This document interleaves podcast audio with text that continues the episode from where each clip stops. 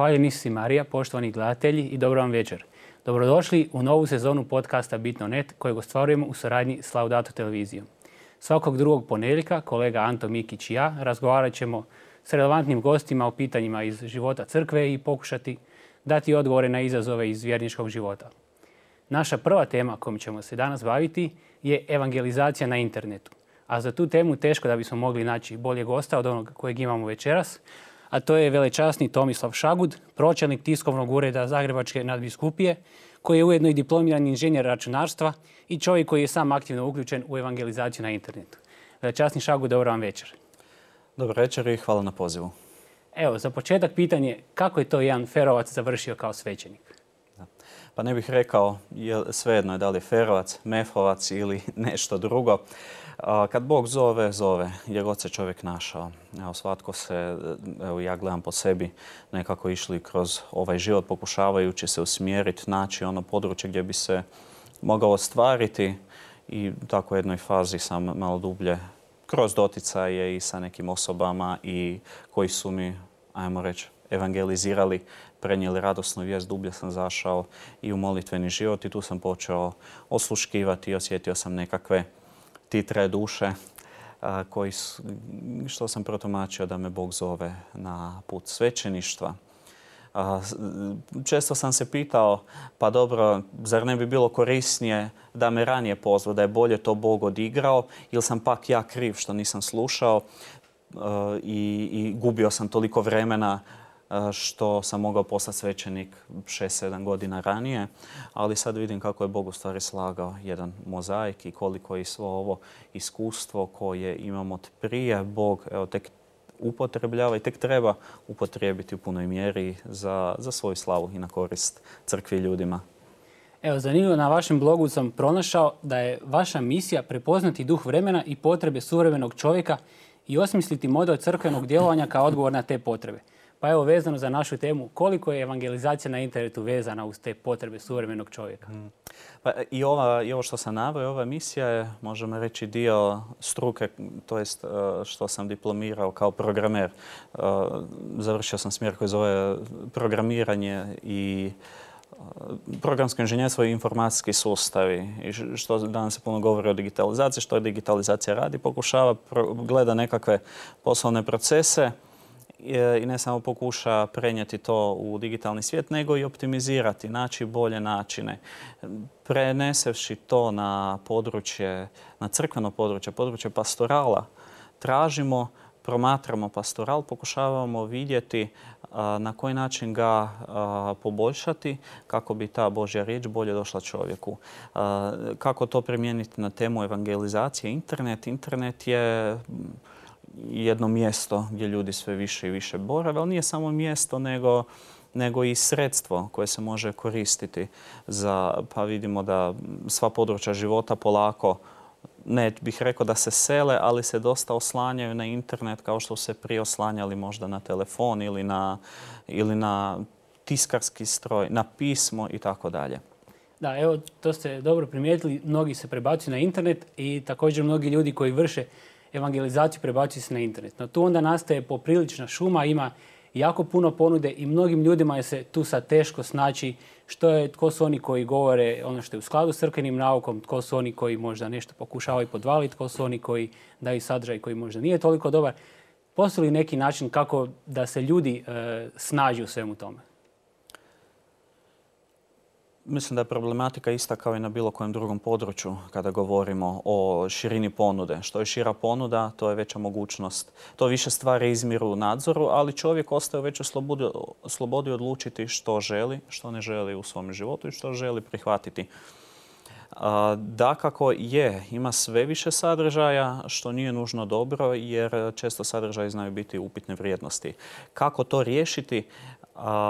Pa ja mislim da je bolje krenuti sa eh, edukacijom, medijskim opismenjavanjem. Imamo danas koliko televizijskih programa, evo imamo i katoličku televiziju. Koji program čovjek gledati, kako se snaći, koji govori istinu, koji ne govori. Bilo je prijedloga, evo i to i u posljednje vrijeme se krenuo malo više govoriti, ali 2002. godine jedan vrijedan dokument Papinskog vijeća za medije, crkva internet, koji je dosta obradio stvari vezano za ovu temu, iako je pisan prije, 18, prije više od 18, 18,5 godina i dan danas je dosta aktualan, je govorio o potrebi uvađanja nekakvog pandama imprimatoru, ne doslovno imprimator, no postavlja se pitanje a ko bi to radio, ima toliko sadržaja mhm. da bi sve svećenike trebali povući iz pastorale i teologije samo da se time bave ne bi bilo dosta. I možda je rješenje u tome da se crkva također zauzme u medijskom opismenjavanju ljudi koji su mu povjereni. Ima li tu možda prostora na teološkim fakultetima uvesti kao neki takav možda izborni predmet ili stalni predmet koji bi se bavi upravo opismenjavanjem kako da koriste internet novi svećenici? Da. A, pa evo vidimo na Hrvatskom katoličkom sveučilištu imamo smjer komunikologiju i to je jedan doprinos crkve tom području. No, da li to uvoditi na KBF formacija za svećenike nije e, samo na Teološkom fakultetu, nego i u bogoslovnom sjemeništu. E, kada bi mi krenuli e, samo popisivati sve ono što crkva preporučuje da bi budući svećenici koje gradiva bi trebali usvojiti, mislim da bi formacija trajala 20 godina, pogotovo što danas možda jedna boljka, ne znam da li je to naše akademske zajednice, ali primijetio sam da kad se krene nešto tumačiti, uvijek se krene od Adama i Eve i onda to traje jako dugo. Ali svakako, evo i što taj dokument Crkva Internet iz 2002. godine preporuča da se budući svećenici i pastoralni djelatnici, lajci koji djeluju u crkvi, opismene medijske opismene za prisutnost na internetu i za djelovanje putem interneta. Evo, internet je dosta dinamičan medij. Tamo se stvari odvijaju prilično brzo. Kad se nešto dogodi, već nakon sat vremena netko uzme kameru, snimi neko svoje mišljenje, to ponudi na internetu, to se e, gleda milijone puta, dijeli se stotine tisuća puta, a nekad čini mi se da vjernici osjećaju da su reakcije crkve na takve događaje nekad prilično spore. Može treba i dani, tjedni, mjeseci, pa može čak i godine da se odgovori na neko pitanje na koje je netko već idući dan ponudio svoj odgovor i već na taj način skupio neku publiku i stvorio svoj autoritet oko toga. Je li tu crkva možda malo ponekad prespora u odgovoru na neke izazove, pogotovo u tom svijetu interneta i medija? To što, se, što, što informacije brzo kolaju i što se odmah sve zna, ne bih rekao da je nužno dobro jer e, ispada da se nekad se često više ne zna nego što se zna zbog lažnih informacija koje vrlo brzo kolaju. Pa nedavno smo imali primjer e, sa papom Franjom, reći ću i ne znam koji već po redu, gdje se jedan novinar je gledao nekakav dokumentarac na španjolskom jeziku i prenio je nekakvu rečenicu i sad odjednom svi komentiraju. I sada traži se od svećenika, biskupa, crkva, od koga već se očekuje da komentira ali komentiramo što. Ono što smo mi imali je jedan rekla kazala. Netko je vidio nekakav dokumentarac i prenio. I takvo komentiranje je zaista vrlo neozbiljno. Pa imali smo e, isto prije nekog vremena e, netko iz Rijeke je čuo da je u Dubrovniku jedna žena išla na pobačaj i da zbog prigovora savjesti nije dobila anesteziju. O tome se danima pisalo, na kraju ispalo da je cijela priča e, ne fabricirana, nego neko je nešto negdje čuo, krivo prenio, na kraju ništa nije bila istina. To ste vi isto čini I mene su tu upleli. I problem je što se traži, traži se bilo što, samo da je brzo, a ne traži se točno rješenje. Mi smo u programiranju imali na natjecanju. Zadatak je točan ako se izvede u zadanom roku i ako je rješenje točno. I to je ono bilo smijanje. pa normalno da mora biti točno rješenje. Ali danas mi se čini kao da se to izgubilo. Važno je da je informacija brza, a ne da je točna. A da bi se provjerila, to je mukotrpan i dugotrajan proces. Evo, vi u Bitno netu valjda znate koliko kad se nešto pojavi, vidim da se dosta trudite da se provjeri da to zaista je i često s nekim pričama niste izašli koje ste kolali jer je bilo nepouzdano. Uh, posljedica toga je pa možda gubite uh, čitanost. Jer neki traže odmah i vidjeli su u nekom mediju da se o tom priča, bitno neti još ništa. A, s druge strane dobije se na pouzdanosti. I rješenje u svemu tome je medijsko opismenjivanje. Ako se o nečemu govori, dobro, neću komentirati dok ja sam dobio odmah poruke šta je ovo, šta papa govori, a ne znam što govori, ja ga nisam čuo. A još manje da čujem sad na španjolskom da idem prevoditi, ne znam španjolski. Hmm. A s druge strane mi moramo također imati na umu da crkva kada službeno govori, ona mora biti precizna i jasna. A za to treba opet vremena. Vi kada gledate dokumente koje crkva izdaje, to je zaista užitak čitati. I tu je svaka riječ na mjestu. I vjerojatno neki ljudi noćima nisu spavali zbog nekog zareza, da li da tu ide, da li da tamo ide. Pogotovo dokumenti koncila koji su malo značajniji, najznačajniji. I htio bi u tom igri od brzog odgovaranja također reći da crkva ne smije dopustiti da njoj mediji ili da njoj svijet diktira ritam, nego ona ta koja treba imati svoj ritam pa i diktirat ga ajmo uvjetno reći, diktirati ga svijetu nudeći evanđelje. Ne pristati na tu igru do kraja. Da, opet trebamo prepoznati koje su potrebe suvremenog čovjeka, ali te potrebe, to su ona neka vječna pitanja koja čovjek nosi. A često se od crkve traži da komentira nešto što je ili trač ili privremeno ili nekakva nešto što će privući pozornost i gdje će mediji u stvari iskoristiti crkvu, ne da bi zaista prenio njezinu poruku što ona ima za reći, nego je upotrijebio njezin autoritet i ugled kako bi privukli klikove. I mislim da se tu crkva ne smije uvući u tu igru. E, drugo, često se nekad stječe dojam da su mediji sva stvarnost. Nisu. Oni su dio stvarnosti i, i kad se priča s ljudima, jedan manji dio stvarnosti puno ljudi živi izvan toga svijeta i uopće ne prati što se događa. Ne kažem da bi trebalo zbog toga ignorirati medije, ali ne smije se žrtvovati nešto drugo. Šta, nešto se dogodi, a recimo ja se pripremam za nedjeljnu propovjed. Meni je nedjeljna propovjed možda važnija nego reakcija na nešto. Jer to je dio moje evangelizacije. Neću dopustiti da mi se to poremeti. Jer netko zahtjeva od mene nešto se tamo negdje dogodilo. Ne znamo je li se dogodilo, nego se priča da se dogodilo. I sad ja moram uh, sve to prekidati. Ali da, kako trebalo bi se na uh, znat pa makar reagirati u smislu pozivanje na na oprez, da se čuje cijela poruka i poslije postojati i naravno, evo i zato i postoji tiskovni ured u Zagrebačkoj nadbiskupi kako bi mogao davati priopćenja, razjašnjavati nedoumice koje su nastale. Ali najviše na koji se, način na koji se mogu spriječavati da se šire te lažne vijesti je, evo kao što sam spomenuo, sustavno medijsko pismenjavanje. Evo spomenuli ste nedavni slučaj Pape Franje i njegove izjave u tom dokumentarcu. E, ne samo da su se vrlo brzo pojavile reakcije, nego su se vrlo brzo i pojavile prilično oštre reakcije, što posljednjih godina, ne samo na papu nego druge crkvene djelatnike, nije rijetkost da se vrlo jednostavno potežu teške riječi, pa neki to radi prilično sustavno. E, ono, papa je upao u herezu, biskupi su otpadu i tako dalje. To se vrlo jednostavno, čini mi se, posljednjih godina potežu tako vrlo snažne rečenice. Ima li neki način da mi u tom prostoru interneta možemo razlikovati one koji možda provode neku, ne znam da li političku ili unutar crkvenu ili anticrkvenu agendu i one koji iskreno postavljaju pitanja koja nekad mogu biti i kritička prema autoritetima? Najviše se ta razlika može prepoznati na terenu. Župnik u svojoj župi poznaje župnje, onda kada mu neko dođe, odmah vidi je li to osoba koja je tu dio zajednice i ima iskrena pitanja ili je nekakav provokator. Veliki problem društvenih mreža što mi ne vidimo uh, tko da ne kažem što se nalazi iza određenog uh, naziva, pod što mislim određena organizacija koja širi određene ideje. Znamo da postoje ljudi koji su plaćeni da šire određene ideje po društvenim mrežama. I, I stoga opet ne smijemo upast u zamku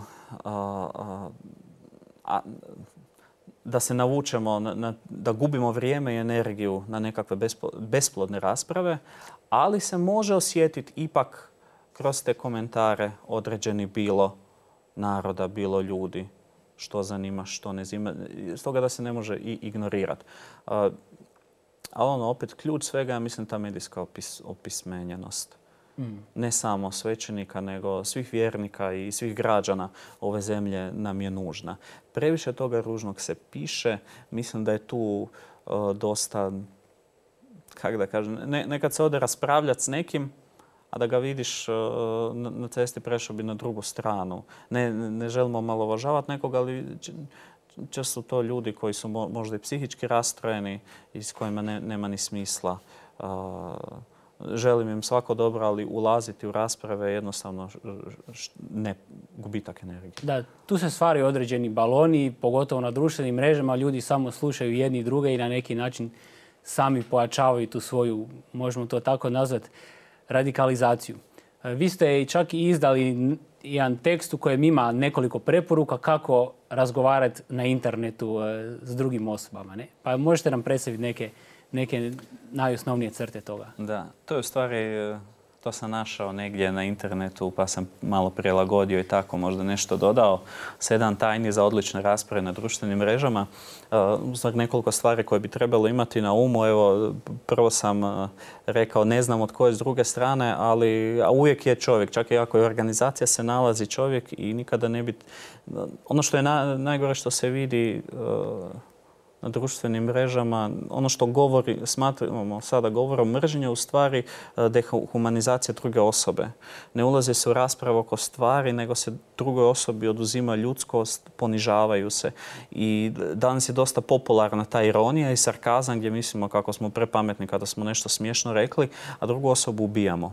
To ne može biti dio govora i rasprava jer ne poštuje drugu osobu.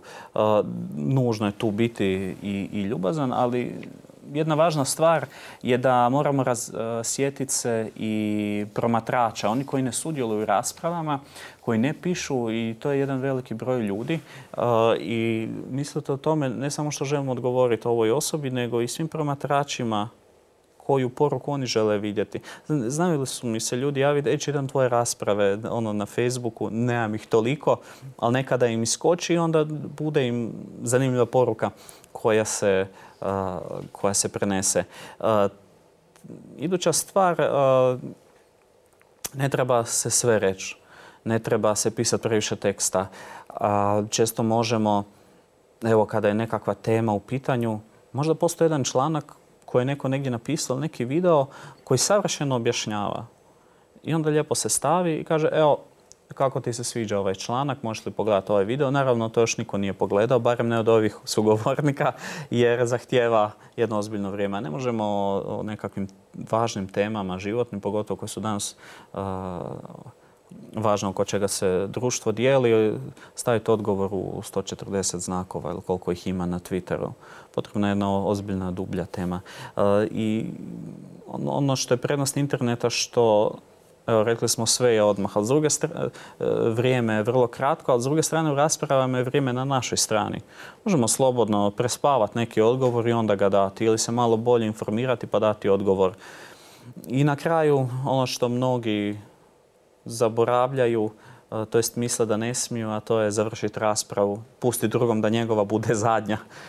Onda kad negdje imamo raspravu gdje vidim ono, otvori još 98 komentara, onda znaš da je to bolje nemoj ulaziti. Mm, evo to su otprilike te neke tajne društvenih e, rasprav, e, tajna, male tajne za rasprave na društvenim mrežama. Ono što se meni nekoliko puta može dogodilo kad sam bio u nekim raspravama, onda ako nisam bio spreman s jednakom snagom udariti, da li po crkvi, da li po nekoj odredbi, uvijek je tu neka prosudba ti si preslab, ti nemaš dovoljno čvrst stav, ti ne želiš ići dovoljno čvrsto zato što jednostavno bojiš se da ti, ne znam, netko ne bi nešto prigovorio, da bi izgubio na nekom svom uh, imenu ili tako dalje. Uh, jednostavno se ta agresija, čini mi se ponekad, uh, stavlja kao neki legitimitet hrabrosti, kršćanske odvažnosti. Evo, ja sam pravi kršćanin koji je danas spreman se svima suprotstaviti, koji je spreman reći svoje mišljenje i na neki način što radikalnije govorim, to mi više govori da sam ja spreman evo, izgubiti svoj ugled i tako dalje, da bi potvrdio to svoje autentično kršćansko, kršćansko mišljenje. Da li imate taj osjećaj da se to isto takve stvari događaju? Mm, da, čini pogotovo sada. Zašto se šuti, zašto se ne proziva, zašto se ne napada? Naše prvo poslanje živjeti svoj poziv i pogotovo ovakvim e, situacijama, evo i situacije pandemije, e, crkveno vodstvo je to koje ima dužnost i odgovornost e, donositi odluke. I oni donose odluke. A sad lako javljati se iz nekakvih kutova, komentirati, pametovati, a a da te riječi nemaju apsolutno nikakve posljedice. Potencijalno, odluke koje su biskupi e, donosili imali su teret, ajmo sad reći, velikog e, tisuće života u nekakvim najcrnijim scenarijima. Komentar nekakav na društvenim mrežama nema nikakvu težinu. Onda je prelako si ljudi uzimaju pravo e, komentirati odluke drugih ljudi. Ne stavlja se u njihovu poziciju, ne pokušava se staviti u njihovu poziciju. Recimo, ako bismo htjeli izreći neku kritiku crkvi ili nekom crkvenom dostojniku na internetu, ono kako da znamo da li je to stvarno naše autentično, a da smo ili da smo podlegli nekim strastima. Ali postoji neki način kako da bismo mogli tu povući crtu? Pa svakako treba biti promišljeno i u ljubavi i ne iz, ne iz nekakvih frustracija. A sad sam rekao i sad osjećam olakšanje jer sam se ispucao i ne zanima me u stvari drugo mišljenje. Često vidimo da se tu frustracije i nema ništa konstruktivno u tome. Naravno, svako ima pravo povesti jednu javnu raspravu. Ali mislim da se ljudi olako u nekakvim teškim vremenima i, i crkveno vodstvo traži potporu vjernika, prvenstveno molitvenu traži potporu u ljubavi. Pa e, čak i onu potporu, e, evo ako i pogriješite, mi smo tu uz vas, vama je dana karizma da vodite crku, mi smo tu uz vas. Onda ima i taj biskup e, veću slobodu raditi ono što on misli, a ne da ga stalno ima nekakav vanjski pritisak i strah. Na način na koji roditelj odgaja svoje dijete i govori mu evo ti učini što misliš da je ispravno, ja ću te podržati, uvijek ću biti uz tebe. Mislim da malo fali to i e, kao da biskupi nisu ljudi. mm Kako nam zapravo to izmicanje našeg odnosa iz, iz stvarnog zajedništva crkvenog? Znamo da je u crkvi bitno dodir, e, miris, crkva, prostor mm. kojeg nemamo na internetu. Koliko nas to zapravo mijenja onda kad razgovaramo upravo a to nas puno mijenja. I to je ono, recimo, na što je dobro. Opet se vraćam na ovaj dokument koji je prije 18 godina izdan. Evo, baš smo prije razgovarali, pa si rekao, pa nije li to možda prošlo puno vremena. A, nije, jer neki temeljni postulati i dalje stoje. Jedan od njih e, koji je rečen je bio opasnost da na internetu ne postoji sakramentalna crkva. za sakrament je nužno tijelo i u komunikaciji putem interneta, to i komunikolozi će reći. Nema tog govora tijela, nema fizičke prisutnosti. I ostajemo u, u, opasnosti da drugu stranu dehumaniziramo. Baš zato što nema toga tijela. I ono što moramo paziti da crkva je tijelo Kristovo. Ne smijemo dopustiti da ona postane avatar Kristov, mm. kako se to kaže za te e, likove u virtualnoj stvarnosti. Evo vi ste sami isto aktivno uključeni u evangelizaciju na internetu, bili dionik ste projekta pod smokom, tamo isto stavljate svoje e, propovjedi ponekad, imate svoj blog na kojem objavljujete.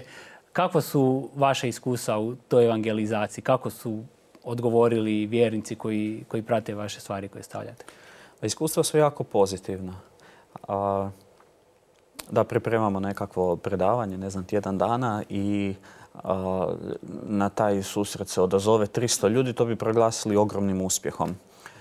Sam konkretan projekt pod Smokvom, on ima negdje oko 4 ili 5 tisuća ljudi svakodnevno dolazi i gleda te videe, što je puno veći domet i taj sadržaj ostaje za stalno. Samo opet ne vidimo te ljude. Mm. Da je predavnom 4000 ljudi, to bi bilo, bilo bi i strah čovjeka izaći. A ti na internetu izlaziš pred koliko je sad već ljudi na svijetu, skoro 8 milijardi ili tako, potencijalnih. Samo opet, nema tijela i onda kao da pričam sa kamerom. Evo i sada da je tu u publici ne znam koliko već Laudato TV ima gledatelja i poslije na internetu koji će gledati, mislim da ne bismo niti ni ja bili toliko opušteni.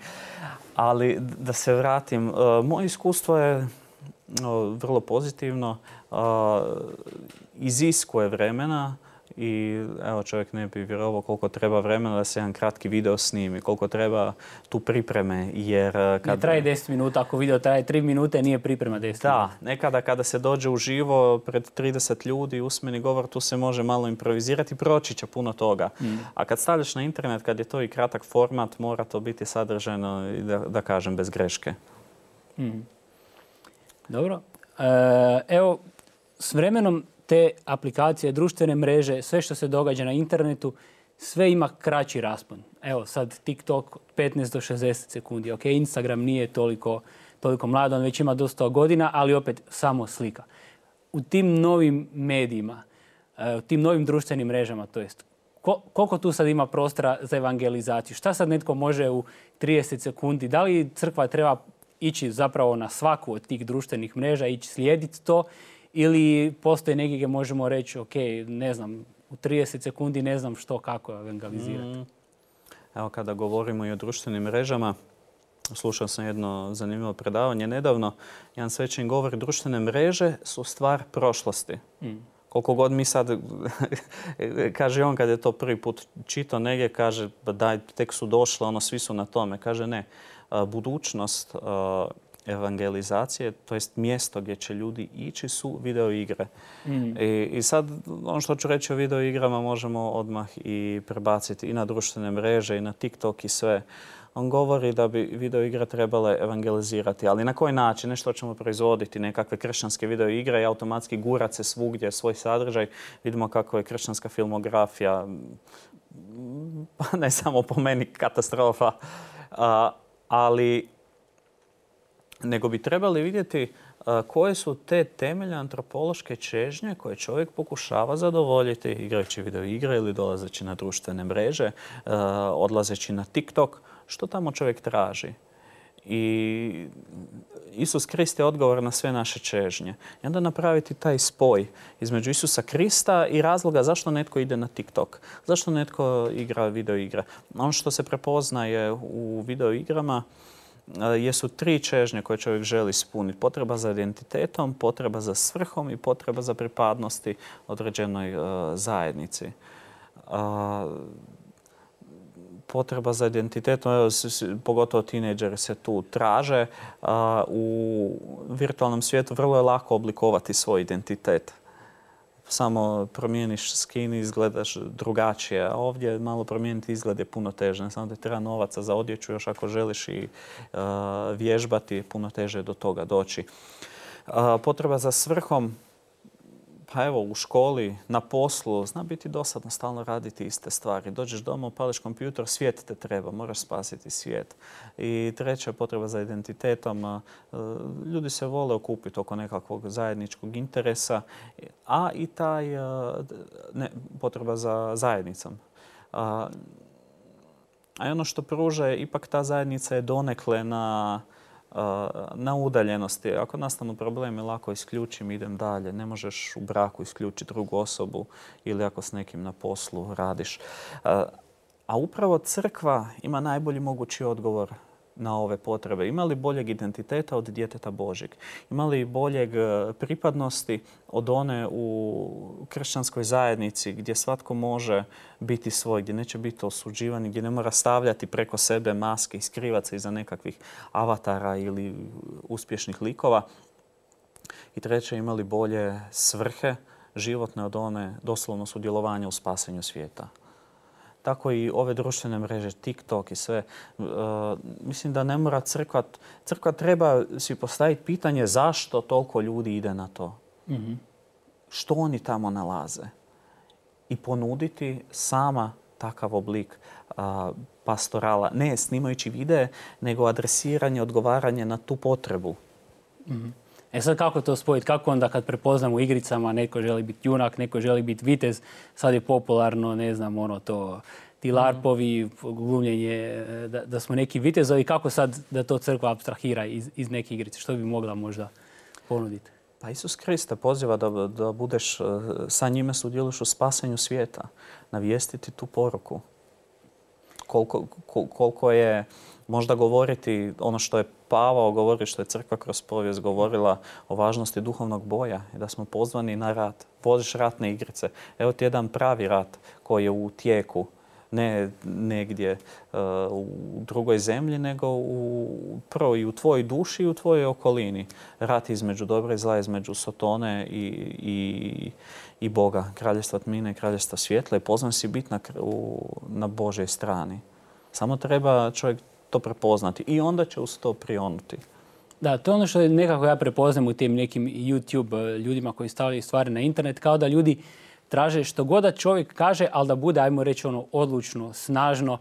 Ne mora čak biti ni stručnjak u tom području, ali kao da ljudi, pogotovo na tom YouTube-u, sada ne spominjem imena, kao da traže neke ljude koji su spremni odvažno, srčano govoriti, kao da im je to zapravo bitnije praktički od onoga što će govoriti i koliko su zapravo oni autoriteti u tim poljima. A to sam primijetio da dosta ovisi o karakteru. Mm. Recimo, neću reći ja, i primijetio sam i dosta ljudi kaže, ne znam, neki video popularan i sad ovaj govori, govori, ali ja vidim da ispod nema nikakvog sadržaja, da izgasi. puno mi je važniji sadržaj. Recimo neki profesori na fakultetu koji su mnogima bili dosadni, su je, bio je monoton i sve, ali me sadržaje zanimaju, onda se mogu koncentrirati na to. A neko treba, idealno je kada, kad se spoji obje stvari u jednoj osobi. Jer onda, ako je neko zamoran, onda ga trebaš se više napinja da ga slušaš. A kad možeš zaista uživati u dikciji, u svemu. A to opet se vraćamo na to medijsko opismenjavanje. Mm. Ma to je opismenjavanje za život. Da prepozna kad neko ima iza sebe pozadinu ili nema pozadinu. A, da, na internetu se dosta to, pogotovo kad imaš poslije cijeli studio koji ti to može isfrizirati, da ti spadaš najpametniji, najbolji, nasmijan vedar uvijek, a to onda stvara lažnu sliku svijeta. mm E ono što ljudi također vole je onda dati neke konkretne preporuke što, gdje, kako gledat e, i pronaći te, te dobre sadržaje o kojima sad govorili. Pa evo, možete možda neke konkretne primjere isto mm. navesti. Pa ono što recimo osobno volim na internetu e, tražiti, imamo dosta tih e, portala vjerskog sadržaja koji prate aktualnosti. Evo i od Bitno Neta, Laudata, e, Glasa Koncila, a mnogi drugi časopisa koji imaju svoje protohrvatske katoličke mreže i sve što pod njom se nalazi ali to su te neke e, vijesti koje stalno kruže, vrti se, dosta toga se nekako i vrti u krug, ali e, kada odemo na Google i napišemo tumačenje Biblije, što ćemo dobiti? Nešto protestantsko prvih osam rezultata. devet, zadnji put kad sam ja gledao, devet je katolički i to je nekakva jedna stranica i onda opet dalje. E, ma nije stvar samo što su protestantski, nego to su isto sve nešto, nešto okrnje. Čovjek ne može naći sustav, a, a ima li što temeljnije od Bože riječi? Jedna od želja koja bih ja volio nekako na tom svom blogu napraviti, evo nekako sam obradio i to e, tumačenje uh, Svete Mise, volio bih i kako e, čitati Božju riječ. Objasniti u jednoj seriji e, i povijest spasenja da bude dostupno. Ima knjiga o tome koji su izdani, ali ljudi neće otići kupiti knjigu. Na hrvatskom jeziku, evo nešto to koje bi bile tak nekakve temeljne, možda evo jedan YouTube kanal, Lekcio Brevis, koji je zaista zgodan. Bitno net ima to ono što ste uveli, one velike teme. mm E, I tamo se mogu naći neke teme sustavno obrađene, sam ne znam koliko ljudi znaju da to uopće postoji. Dosta neke teme koje su, hajmo reći, vječite i spadaju iz tog okvira aktualnosti. Neće im proći, za, možda za 30 godina će i dalje biti aktualne. To što je Papa rekao, će, evo, već sada je zastarjela tema.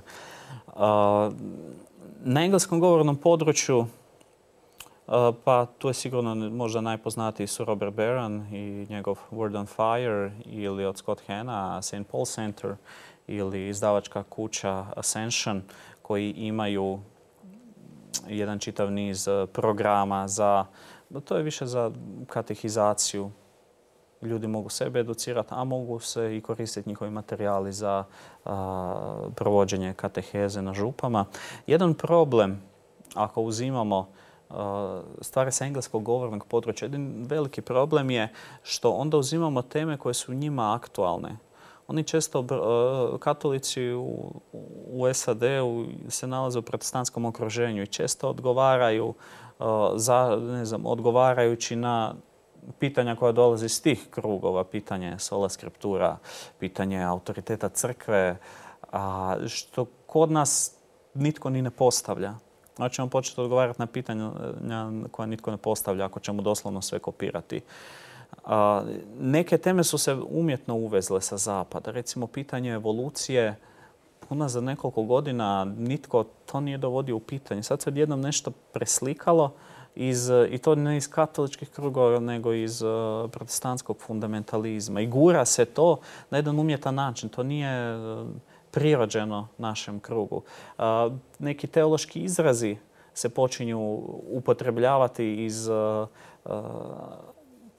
iz engleskog jezika i prevoditi na krivi način. Mhm. I zato mislim da bi treba, moramo proizvoditi svoje sadržaje. Nije dovoljno, evo, znamo engleski, svi na svijetu znaju engleski, sad ćemo to pričati i kopirati te sadržaje, nego moramo proizvoditi vlastite zbog ne samo njegovanja vlastitog jezika, nego i taj sadržaj mora biti odgovarati našem senzibilitetu. Ljudi koji žive ovdje u Hrvatskoj, pričaju takav jezik, imaju točno takvu vjersku i kulturnu baštinu.